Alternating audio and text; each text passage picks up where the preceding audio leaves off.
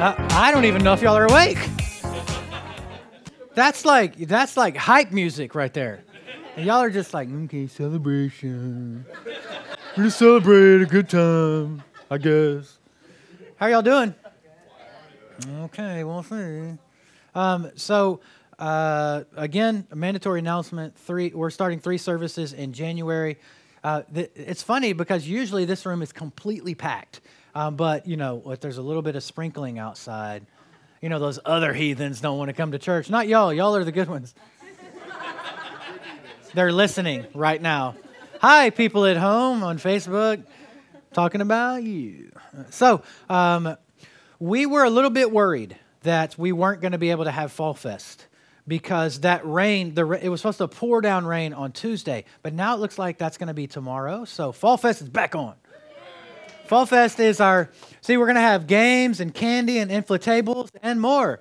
And it's going to be super fun. If you can still volunteer to come and help, uh, you do that by go on their website and you can sign up.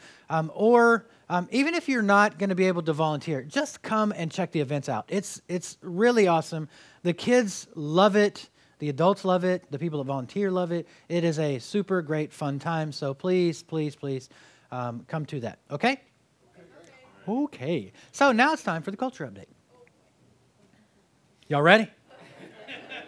For those of you that don't know, we do a little culture update before the message every week and just kind of talk about what's going on in the world. Uh, America has begun airstrikes against Iran in case we needed another war.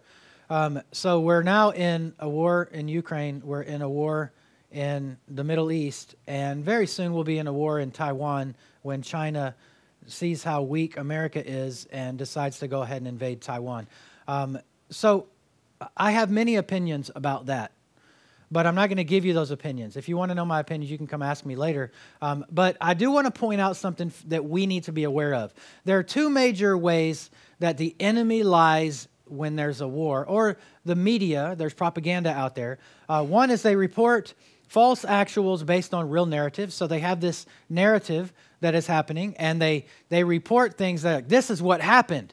And then, or they, something really happens, and then they tell you a different story that actually goes along with that, that thing that, that actually happened. So, for us to figure out what's really going on, obviously we can't trust the media, right? But let me tell you guys, you can absolutely trust the media. Whatever the media says, believe the exact opposite. Like it's almost exactly opposite. If whenever they say they speak, it's like all they speak is lies. And so all we have to do is find out what they're saying. It's, like opposite day every day, and we just believe the opposite of what they say. So what we need to do is find out what what the, the what is the story that's being spun and then we need to act accordingly. We know what the truth is. Your enemy, your spiritual enemy, Satan, does the exact same thing. He, he, he tries to get you to believe something that is not true. And he says that it is true, and he, he makes you not see what is actually happening because you believe this lie about what is actually happening. Or something will actually happen that is in one direction, and then he'll spin the story to say that actually that didn't happen. This is what's happened. And he tricks you. We have to act accordingly. We cannot fall into those traps. We know that Satan is out to steal, kill, and destroy, right? So we have to be people that are ready to see what is actually truly happening. We have to be sharp. We have to be wise. So whenever the enemy speaks, his native language is lies. So we have to, we cannot trust that. And it's almost identical in the media that their, their native language is lies. So we have to be sharp and we have to know what truth looks like, right? Y'all with me? All right, previously on the Gospel of John, we're only on the 73rd message of the Gospel of John. We're in chapter 17 today. Can y'all believe how time is flying? I looked back to see, I was like, I wonder when that started. It was the third week of October of 21. Not last year, in case you thought it was last year. It wasn't. It was two years ago. So, um, happy birthday. Uh, so Jesus, uh, what's going on right now? Previously, is uh, Jesus is talking to his disciples and he's warning them about the trouble that's to come, and and he's uh, actually all of chapter 17 is a prayer, and it's called the the high priestly prayer because it's Jesus praying, um, and some people actually call it the Lord's prayer. Um, but whenever we say, whenever I say the Lord's prayer, you automatically think of a different prayer, right? How does that one start? Our Father. See, look, no, we're not, a Catholic church. Calm down. Um, so, what, so what happens is um, they ask Jesus, teach us to pray. And he says, okay, pray like this. And people take that to mean pray this. And it's not, I mean, it's not that saying the Lord's Prayer, reciting the Lord's Prayer, it's not bad, but that's not what Jesus meant by pray like this. When he says pray, pray like this, he means this is the model, this is how it's supposed to look when you pray. And so when you say our Father who art in heaven, it's it's you know it's it's he's given you the the design of what prayer looks like. So um, the that prayer often throughout church history was called the disciples' prayer and not the Lord's Prayer, but we somehow it got switched to the Lord's Prayer. So in chapter 17, there's three sections. Um, the first part, Jesus prays for himself. It's verses 1 through 5, and that's what we're going to talk about today. And then the second part, Jesus, it's verse 6 through 19. We'll talk about that next week. And Jesus is praying for his disciples. And then the last part, where Jesus prays for you.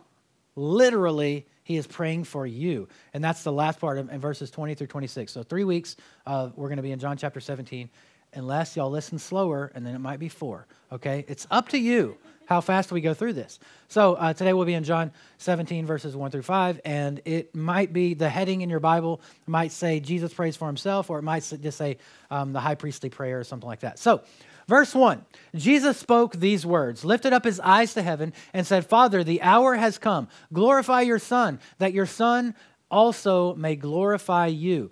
Jesus lifted up his eyes to heaven. That is focused, he's focused on prayer. Now, for for many of us, I, I've told y'all this a lot of times because I'm not a good pastor. Thank you. Thank you. If you're listening on the podcast, you didn't hear the person say, We know. Um, so, uh, and then the reason I say that is because I'm not good at praying. Like some people I know will say, I can pray for hours. I'll just sit there and I'll pray for a whole hour. I can't pray for five minutes, okay? And, and unless I'm really focused, and, and I do this often, I'll really focus in. But if I just say, I'm going to pray, I will not, like, I'll get to our Father who art in what was I doing? And then like, where are my keys? I can't focus. I'm, I have to really decide that I'm going to focus on it.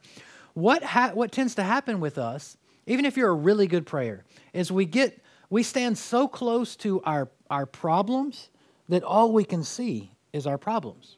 And we can't see, uh, our eyes are supposed to be focused. Where were Jesus' eyes focused?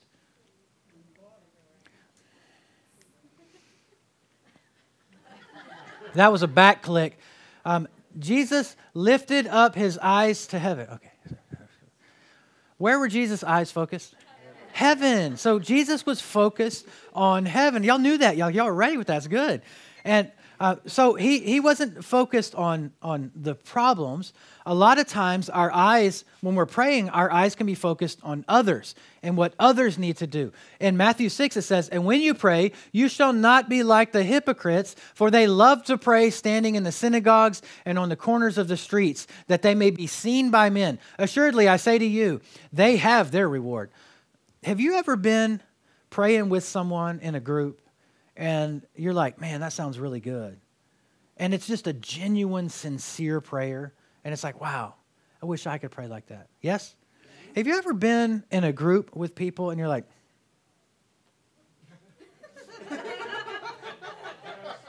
You know what I'm talking about? You see, I don't have to say anything. You're like, you know what I'm talking about. You're in a group with someone, and you're like, you are such a hypocrite. Like, you are the worst person, and you're talking about that's like terrible. I'm really bad at praying in groups. I'm bad because I'm I am judging your prayer the whole time. I'm judging your prayer, and it's okay though because my turn's coming, and your prayer is better than mine. I often pray in, with other pastors, and let me tell you, let me tell you something about praying with other pastors. They perform, okay? they are like, at least I'm not like these other pastors. And we're all, you know, we're holding hands and we're praying. I don't, like, I don't have to impress anyone. I genuinely, I'm not trying to look good for anybody. And so I'll be like, what they said, Lord. and then it's just, we'll just move along. Like, I'm not trying to make this last longer. I'm trying to go eat or something. So we can often be so focused on the other people that are around that, that we're, that we, we don't, we lose our ability to pray and genuinely and focus on heaven because we're trying to impress the people around us. Or we're trying to send a message to somebody else that's in the prayer group, not y'all, other people in other churches. Try to send a message like, Lord, Lord, please help Susie with her breath.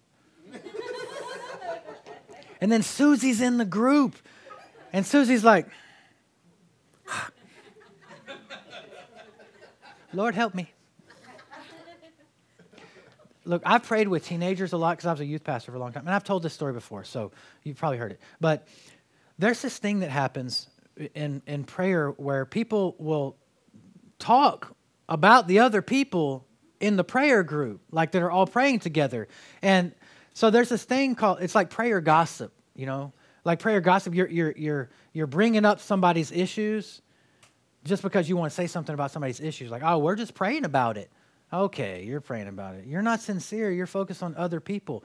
Or like, so the, uh, we'll be in a group of teenagers, and little like Becky will be like, Lord, Lord, please have Tommy ask me out to prom. And then like all of Becky's friends are like, like Billy's a punk. Like, don't, you don't want to go out with Billy. Like, and so they're thinking, how can we? And so then it gets to the, her friend's turn. It's like, Lord, show Becky that Billy is a punk. and so, you know, Becky's prayer is like going up to heaven. And then her friend's prayer comes and like shot blocks it back down to earth. It's like a total prayer shot block. And it's because you can get not y'all, but like other Christians that are not good Christians. They're not good like y'all. They'll they'll they'll they'll pray and be focused on other people instead of having their eyes focused on heaven. Or our eyes can also be focused on ourselves. Jesus tells this parable like this. He says, and, and also he spoke this parable to some who trusted in themselves that they were righteous and despised others.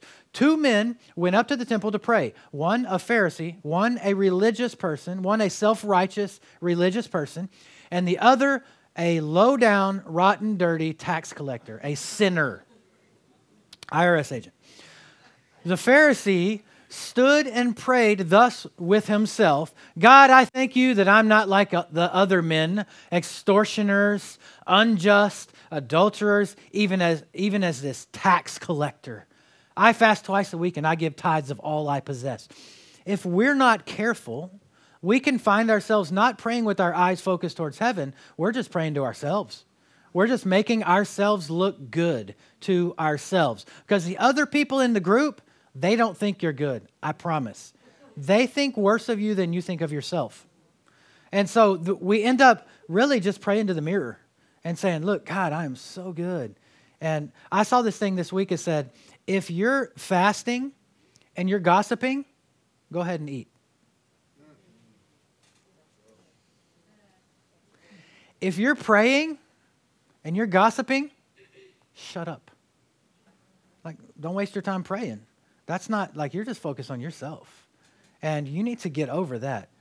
Our eyes should be on heaven.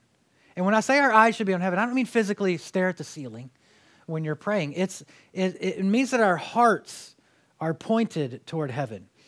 In a prayer that Jesus commended, the second half of that parable, it says this And the tax collector, standing afar off, would not so much as raise his eyes to heaven but beat his breast, saying, God, be merciful to me, a sinner. That's his whole prayer. Be merciful to me, a sinner. I tell you, Jesus said, I tell you, this man went down to his house justified rather than the other. For everyone who exalts himself will be humbled, and he who humbles himself will be exalted. I can tell you, in those, in those two, in this parable, when I see the, the righteous man praying and I see the tax collector, I resonate with the tax collector. I am unworthy to be in the presence of a holy and loving God. And I get to, and He listens to me. Like, I don't know why does He listen to me? Like, I haven't earned that at all. It's not about focusing your eyes, and it's about having a, a, a prayer posture of a heart that is pointed toward heaven. And I, uh, I, I, heard this story about these three pastors that are in this coffee shop, and they're talking about the perfect posture, physical posture of prayer. And the first pastor is like, I think the best possible posture to have, the best way to focus on the Lord is if you get on your knees, you're kneeling, and you're praying. That's the best way for God to hear you. And then the second pastor says, No, I think standing with your arms raised, that's the best way for you to, to, to hear, hear God and have God hear you. And the third guy says, No, laying face down is the best way. And there's a guy that's listening. He's a phone repairman. And he says, he says, actually, I've uh, in my experience, the in my my most intense time of prayer was when my safety strap broke and I was hanging upside down. So hanging upside down from a light pole is the best possible posture for prayer. And it's not so much like it's not the position of your body that is it's it's the attitude of your heart. And so a lot of times your physical position in prayer helps. If you will if you'll stop and you'll get on your knees in your living room or next to your bed and you'll actually take the physical position of prayer. It will help you to point your heart to heaven. But sometimes your most intense time of prayer is when you're driving. Sometimes your most intense time of prayer is when you're in the shower. Sometimes it's when you're about to slap your kid. Like it, it can be it, it, can be what maybe your posture is this. Like you're you're leaning in and you have your hand raised you're turning your hips to make sure you get the speed you know. It could be any position but it's when your heart and your attitude is pointed toward heaven right? So he says the hour father the hour has come. Glorify your son that your son may glorify you. The hour has come. We've talked over and over in the gospel of john about the hour. In in verse um, 30, uh, chapter 7, verse 30, it says, Therefore they sought to take him, but no one laid a hand on him. This is after he had fed 5,000. But no one laid a hand on him because his hour had not yet come. The hour started back. Do you remember a long time ago when we were in chapter 12? That's five chapters ago, so that was probably like last year sometime. So in chapter 12 is when this hour that we're in now, that's when this hour started. It said, um, The hour has come that the Son of Man shall be glorified in, in 1223. That hour started when Jesus rode the donkey into Jerusalem on that Sunday. And then it will end, his hour will end when Jesus is re- rising from the grave is no longer dead. And so in verse 2 it says, As you have given him authority over all flesh, that he should give eternal life to as many as you have given him. Now, this theme is all the way through his prayer about the, the ones the Father has given to Jesus. It's in verse 2, in verse 6, in verse 9, in verse 11 and 12, and also in verse 26. Over and or in verse 24. Over and over and over, he's talking about the ones that God gave to Jesus. We have eternal life because of the act of the Father choosing us and giving us to Jesus. That is a biblical truth that God chose us and gave him and gave us to Jesus. So, you may have heard of this is a really big part of what is called Calvinism. And Calvinists believe that, um, that really you have no choice in the matter at all. That God chose you, and so if God chose you, you are going to heaven. And you will pick Jesus at some point, but, you're, but you really don't have any choice in the matter. I don't read the Bible that way. I don't see that, that that's a true by itself in the Bible that way. So, one of the greatest mysteries to me in the Bible is that we have been chosen by God. If I was picking, I wouldn't pick me. like, like if we if it was a heavenly like kickball game, I ain't picking me. Like I'm picking. There are so many people that are better than me. I would pick there's many of you, not all of you, just to be clear. There are many of you that I would pick to be on the heavenly kickball team. And it's not about your kickball skills, it's about your heavenly skills. But God has chosen me. Jesus said that we couldn't come to him unless the Father chose us first. So in, in verse uh, 44 of chapter 6, it says, No one can come to me unless the Father who sent me draws him, and I will raise him up at the last day. And you may say, But I thought that we receive eternal life when we make the choice to follow Jesus. Doesn't the Bible say, For God so loved the world that he gave his only begotten Son, that whoever, all caps and big red letters, I even spaced the letters out, believes in him should not perish but have everlasting life. Does it mean that if we believe in the Son, then we have eternal life? So we make that choice. So how does that happen? Who chooses who? Who chooses who? So it says in, uh, in 37 through, uh, through 40, all that both ideas are right here in this in this little section. It says, All that the Father gives me will come to me. Everyone that the Father gives me will come to me.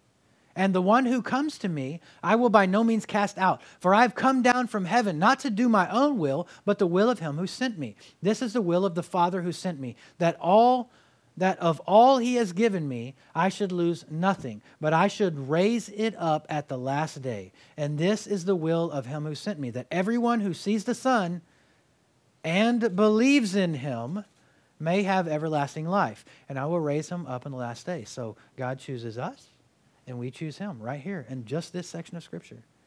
So the Father gives a person to Jesus.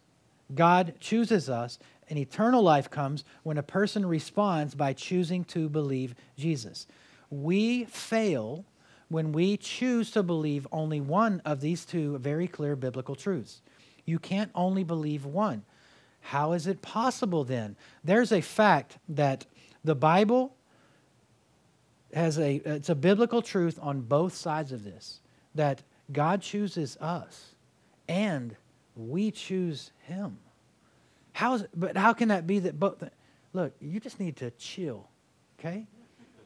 Both of these things are true. And if we know that if it's a parallel line, it's a straight line, that all biblical truth never contradicts itself. So those two lines will never contradict, they'll never cross. The Bible teaches that God chooses us and that we choose Him. So Charles Spurgeon said this Charles Spurgeon, one of the most intelligent people to ever live. He said, In heaven, there's a big sign hanging over the gates of heaven that reads, Whosoever will come. But once you pass through the gates, if you turn around and look back, you will see another sign on the inside of the gates that reads, Chosen before the foundations of the world. These two parallel lines that are both true never intersect. So, this is all you have to do. Like, how is that possible? How? How can that be? I don't understand. It's okay. Don't understand then just be fine. And people have asked me this same thing multiple times. And I'm like, I don't know. I don't know. I don't know how it can be. I, I have no idea. And it's okay to not know. Because if someone tells you that they do know, you can be you can rest assured they don't. It's not possible for us to know. As a matter of fact, whatever truth you feel like you fully know, you haven't even scratched the surface. It's so much deeper than that. It's so much deeper than what you think you know right now. Even if I don't understand, I'm going to believe that the Bible is true and everything that it says is true. And if those two things are both true, I'm just going to have to trust that the Bible's right. Right? Y'all with me? So, here's the question then How do I know if I've been chosen by God? Here, this is the simplest thing. The way that you can know if you are chosen by God is by choosing to believe in Jesus. And that's how you'll know if you're chosen. As soon as you choose to believe in Jesus, you will be chosen from the beginning of time, from before you were ever born. You will be chosen. So if you wonder, what about this other person that I'm, I've been witnessing to for years? I've been trying to get them to come to church. I've been trying to get them to come to Jesus. Like, how, what do I do? Like, how do I know if they've been chosen? It doesn't matter. Preach the gospel. If you preach the gospel to a tree, it's going to be a good practice for you. And it's not going to hurt you. Probably. You may get locked up. I don't know what's going to happen, okay? But if you can preach the gospel to a tree, and it's actually gonna, it's it truly will make you better at preaching the gospel just because you said the words more.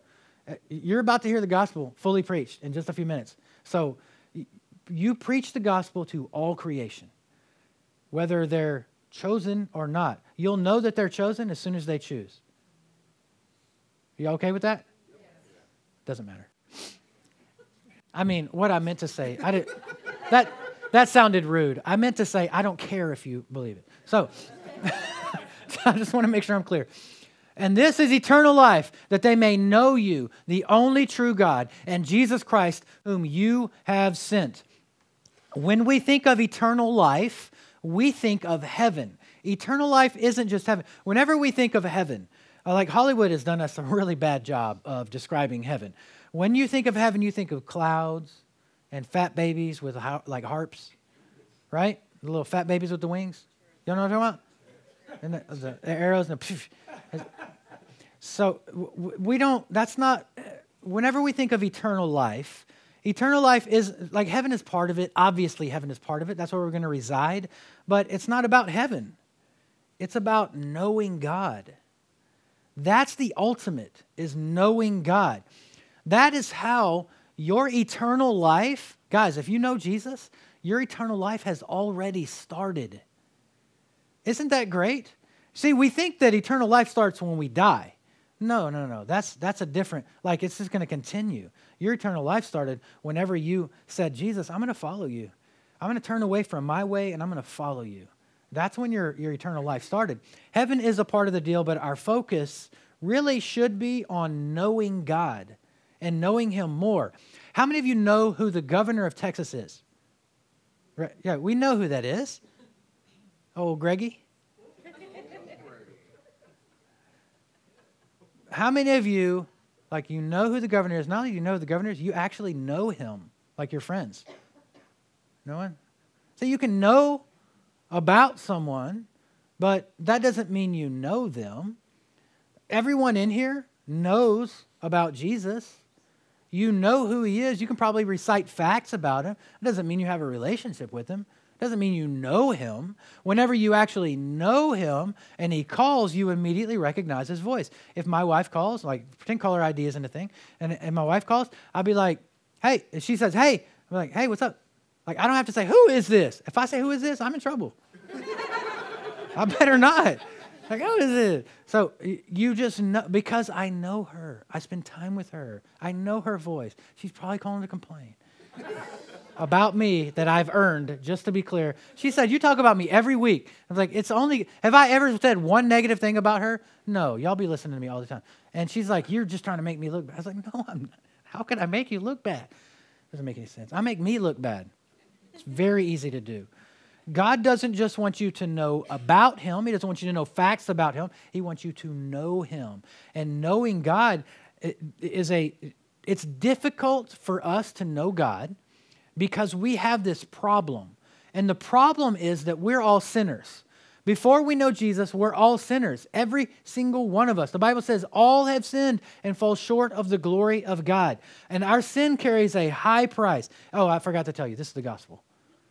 So listen to what I'm about to say because you're going to have to say it to people. Like that's your that's your job is to go and say it to people our, uh, the, the high price, our sin carries a high price, and that high price is separation from God. The Bible says, For the wages of sin is death, but the gift of God is eternal life through Christ Jesus our Lord. That is the, the price. So if you are employed at Sin Incorporated, you're going to get paid. And your payment for being employed at Sin Incorporated is that you have to die. Death. And that death is separation from God for eternity. Separation from God. So, for God's justice to be met, someone must pay the price for your sin. Now, if you never never accept Jesus' gift, then that means you are paying for your sin. And your payment for your sin is eternal separation from God. You can pay for it from, for yourself, but that means you're going to be in hell forever. The wonderful thing about God's justice is that He allows someone else to pay for your sin. He sends His Son to come and pay for your sin. Because if you've ever sinned one time, one little lie is enough to separate you from God for all eternity. Because in order to be in the presence of a perfect and holy God, you too must be perfect and holy. That means you have to be free of sin. You cannot be free of sin uh, in your own strength. It is not possible. To qualify, the person that pays for your sin must be sinless. Because if that person had one sin themselves, then that means that their death would only pay for their own sin. In order for that death to cover more than one person's sins, that means that person would have to be more than human. And there's only been one that is qualified and is, has lived up to those qualifications of living a life without any sin at all and also being more than human, and that is Jesus Christ. And in 2 Corinthians it says, For he made him who knew no sin to be sin for us, that we might become the righteousness of God in him. Just because Jesus died on the cross for the world doesn't mean that everyone in the world is automatically saved. God offers the world the gift of salvation, but just like any gift, you have to receive the gift. If somebody hands you a gift, a present, and it's wrapped, remember when people used to wrap presents and not put them in those bags, you lazy people? Y'all know what I'm talking about? And now they just put, like, let me just put some garbage on top of it, and now you can't see what it is. It's the laziest thing ever. Okay, just wrap it. You wrap it in newspaper. It's okay. I like to open the presents. So anyway, just that's not part of the gospel. Just in case you're wondering, if you, don't repeat that part. When someone hands you a, a, a gift that is wrapped and not in a bag, when they hand you that, you you only receive that when you open it. You don't re, you're not actually receiving it until you take what is inside of it and you and you take ownership of it. and You receive that thing. So an unopened gift is absolutely useless if you don't open it. We need to receive God's gift of salvation. In John 1, he says, But as many as received him, to them he gave the right to become children of God, to those who believe in his name. We receive salvation by faith in Ephesians, it says, For by grace you have been saved through faith, and that not of yourselves. It is the gift of God, not of works, lest anyone should boast. So, what does that look like? It's about opening your heart and making a choice, choosing to believe that Jesus died for your sins, and repenting and putting your life in his hands. Now, that doesn't mean you're never going to mess up again. It doesn't mean you're never going to sin again. You probably will. You will. You don't have to, though. You now have power over sin because Jesus had power over sin. If you're living your life through Him in faith, you don't have to sin. You probably will, though, because you're hard headed. Not just you, everyone. And so when you put your life into His hands and say, Look, I, I was a sinner and now I'm free you're free from the wages of sin, which is death. And you live your life and you walk it out in Him. When you mess up, you stand back up, you dust yourself off, and you start running for Him again. And when you get tripped up, you stand up, you dust yourself off, and you start running for Him again over and over and over and over. And you get better at it. You really do. You get better at it. Ask some of these old Christians in here. They will tell you. You get better at it. We're still not there. Still not there, but we're getting there, right? All right, verse 4 and 5. I have glorified you on the earth. I have finished the work which you have given me to do. And now, O Father, glorify me together with yourself, with the glory which I had with you before the world was. See, we have our own ideas of what glory is. Whenever we think of glory, we think of heaven. Part of the glory that Jesus is talking about uh, is the glory that he previously had in heaven, the glory that he was going back to. It's the same glory. And so, before being born in a manger, Jesus was in heaven. In John 1 1, it says, In the beginning was the Word, and the Word was with God, and the Word was God. He was in the he was in the beginning with God. In the beginning was Jesus, and Jesus was with God, and Jesus was God. He was, Jesus was in the beginning with God. Y'all got it?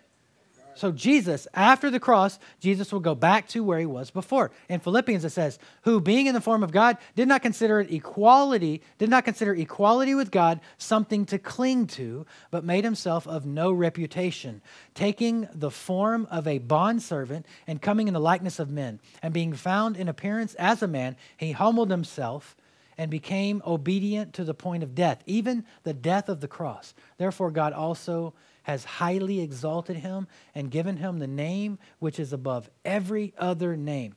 Paul connects God's glorifying Jesus not with the resurrection, but Paul connects Jesus being glorified with the cross. Jesus came from glory and he would be returning to glory when the work is finished. Jesus already prayed earlier. We saw, I've glorified you on the earth. I have finished the work which you have given. He has already finished the work. God is glorified when you finish the work he's given to you. That is how God is glorified. Now, listen, I'm going to talk about this for a minute. And I know some of you, it's just going to completely go over your head. But some of you, this is going to hit you right in the heart. When God calls you to do something, it is not easy because there are, there are multiple levels on which you have to you have to, to follow through with what God has called you to. We live in a disposable society. So, like, we have d- disposable, um, like, we have we eat off paper plates, so we don't have to wash dishes, right? Like disposable. We eat off a disposable plate. We have disposable diapers. Thank God. Um, and like the, it's just everything in our society is disposable. God has called you to something, and that is not disposable. And if you still have breath in you, He still wants to get you there, no matter what that is.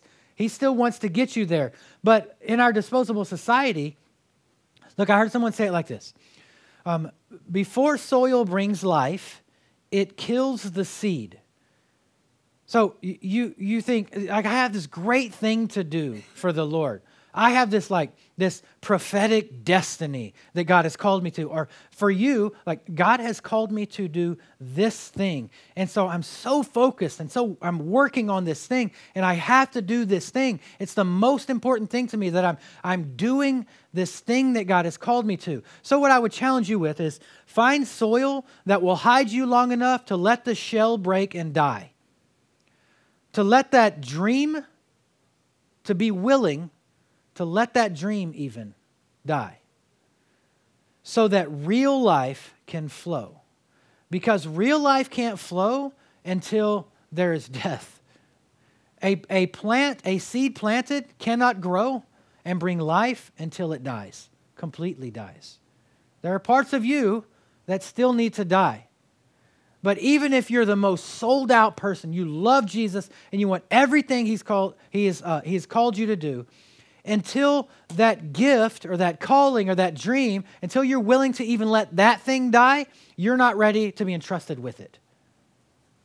Because you can get so focused on the thing that God's called you to that you're no longer focused on Him at all. If you're not okay without it coming to pass, maybe ever, then you're not ready to have it if you need it to happen to be okay, you will worship that thing. And you will miss. You may say, no, no, no, not me. Not me. I will I will give glory to God all the time. But you will think about the thing that you're called to more than you'll think about Jesus. That's a big deal. It doesn't mean that you don't being willing to let go of even the dreams God has for you. We have to be willing to let go of everything and draw close to Him. And that gives Him glory. Being able to finish the work that He's called you to means you, you have to take your hands off of everything. It doesn't mean that you don't want God's will for your life. Obviously, you do. But listen to this God won't share your heart with His assignment for your life. God won't share your heart with His assignment for your life. And a lot of times, Christians, well meaning Christians, can, can fall in love with the assignment God has for their life and fall out of love with the one who gave the assignment. If it comes down, you have to be okay with it being, if it comes down to just God, you, your family, and your Bible, and nothing else. Don't worship your calling, worship the one who calls you. We have to finish the race. We have to finish the work that is ahead of us. We have to do everything that he's called us to do and we have to we have to learn all of the things in this season that he's that he's called us to learn.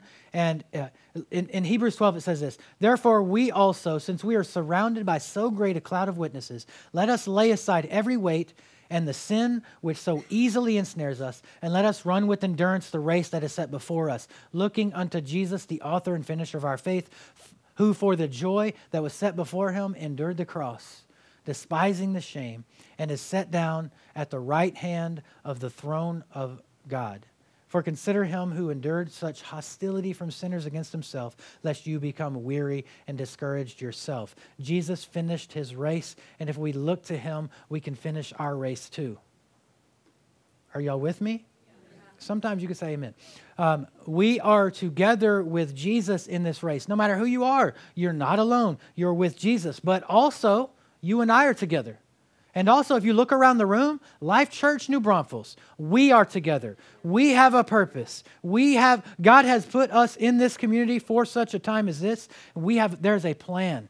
And we are working that plan. We are doing what He has called us to do. And we are in this together, never alone, together. And as times get darker and darker and darker, the light of New Church, Life Church New Braunfels is going to get brighter and brighter and brighter. People are going to know where to go when they need hope.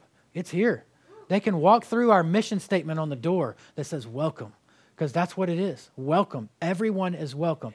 The cross is the, the, the finished work, and it is the best work that has ever been done in the history of mankind. Be, be, Jesus became obedient to the point of death, even the death of the cross. Therefore, God has also highly exalted him. Even though the resurrection is very important, Paul connects glory with the cross, not just the resurrection. He connects glory with the cross in Galatians, he said, As for me, may I never boast about anything except the cross of our Lord Jesus Christ. Because of that cross, my interest in this world has been crucified, and the world's interest in me has also died. That rhymes. hey, drop a beat. Watch what happens. My mixtape's coming out, so. My interest in this world has been crucified. That's why we need to get where, look, I don't care what the world thinks of me. I don't care what the world thinks of me because the world doesn't think of me. The world thinks so nothing of me. The, the, world's interest in me has died as well. And so, what do you have left? The greatest thing that Jesus ever did was dying for mankind. It wasn't the resurrection, it was dying for mankind. The resurrection necessary. Obviously, the resurrection is necessary. But Paul talked about about uh, he says, "All I know, all I choose to know, is Christ and Him and Him crucified." Not Christ and Him crucified and resurrected, though obviously he knew he was resurrected. That was the focus. From the human point of view, Calvary was a revolting display of man's sin. But from the divine point of view, the cross revealed and magnified the grace and glory of God. When Jesus died on the cross for us, he showed us God's great love and compassion for us. And it took care of the greatest problem that we have, which is sin, in the greatest way possible by having someone die in our place. Guys, that's the gospel. That's the whole gospel. That's it. So go and preach that to all creation.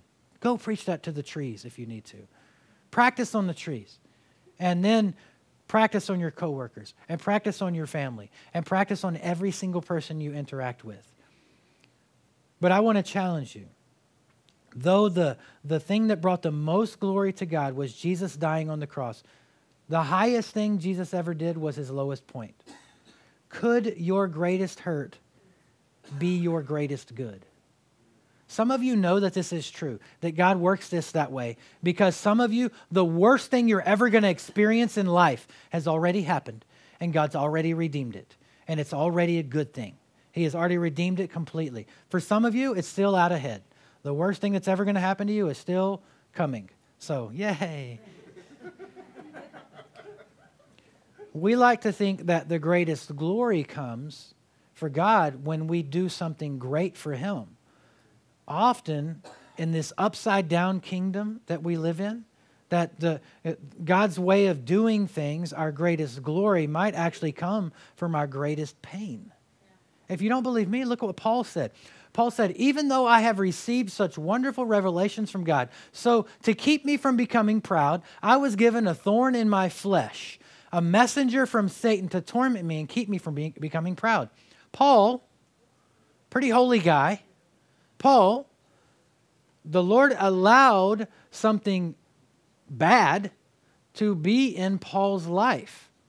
You may have gone to churches and heard other preachers say, if anything bad happens to you, you just pray that out to be get out of there, and that will have to get out of there. You speak it into existence, and it will come. You just you you you just name it and claim it, and it will be yours.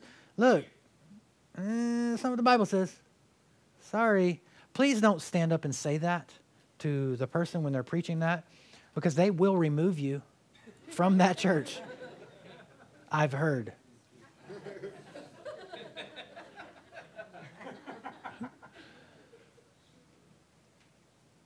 Sometimes, not only does God allow discomfort, sometimes He causes discomfort. God, the God who loves you. And I can prove that even you do that. Remember when your kids were being bad? You caused discomfort, even though you love your kids. You don't love your kids, not even close to how much God loves your kids or loves you. And you caused your kids discomfort in order for them to not become proud, in Paul's case. So he allowed the thorn in the flesh to, to keep him from becoming proud.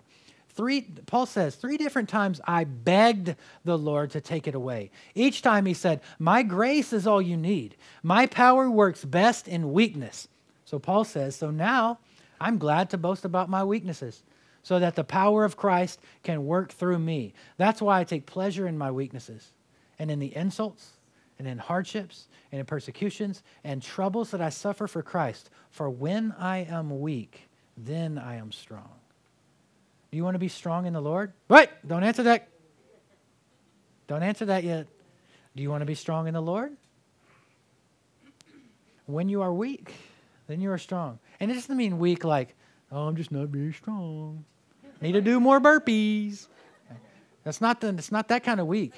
It's when you have the thorn in your flesh, when you are uncomfortable in any direction you look. You know the Lord is there, but it doesn't seem like he is because why would if if i'm following god so close why do bad things keep happening? Maybe it's to keep you from becoming proud. Not you like other churches. In the king james version paul says he sa- it says it like this most gladly therefore will i rather glory in my infirmities. Glory there's glory again Glory in my infirmities, that the power of Christ may rest upon me. When you glory in the infirmities, that's when Christ's power can be manifest in your life. In Paul's life, his great thorn in his flesh was the thing that brought him closest to the Lord. And if you will be honest with yourself, the time when you were closest to the Lord was probably your hardest time in your entire life. But you don't pray for that.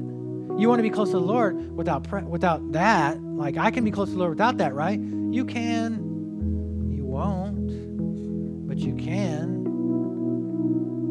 And for this, for his for his weakness, for his brokenness, for his persecution, for him being beaten, he was grateful and he gloried in it. So think twice before cursing the discomfort that you have in your life because maybe God's using that discomfort to draw you closer to Him. And maybe He's using that thing to sharpen you. And maybe He's using that thing to make you shine. It's, it's very uncomfortable.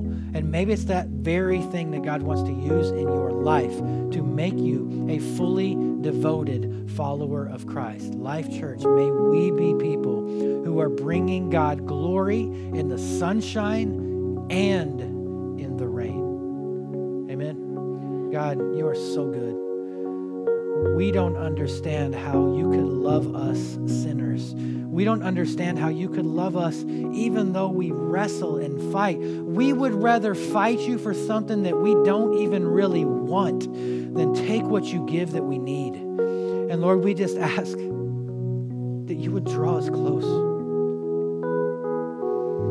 That the things that we have put between you and us, even if it's the calling with which you have called us, we take our hands off, Lord and we give it all to you. We thank you that you have us together as a group, that Life Church New Braunfels was called to this community for this time. Lord, we lift up this event that we're having Tuesday, that people would truly see it as a light in the community, that unsaved people would not even know why they're drawn to this place, and that they would come into a relationship with you. We pray for salvations. We pray that this place would be enticing for them so that they can come into a relationship with you. We thank you, Lord, and we love you. In Jesus' name we pray.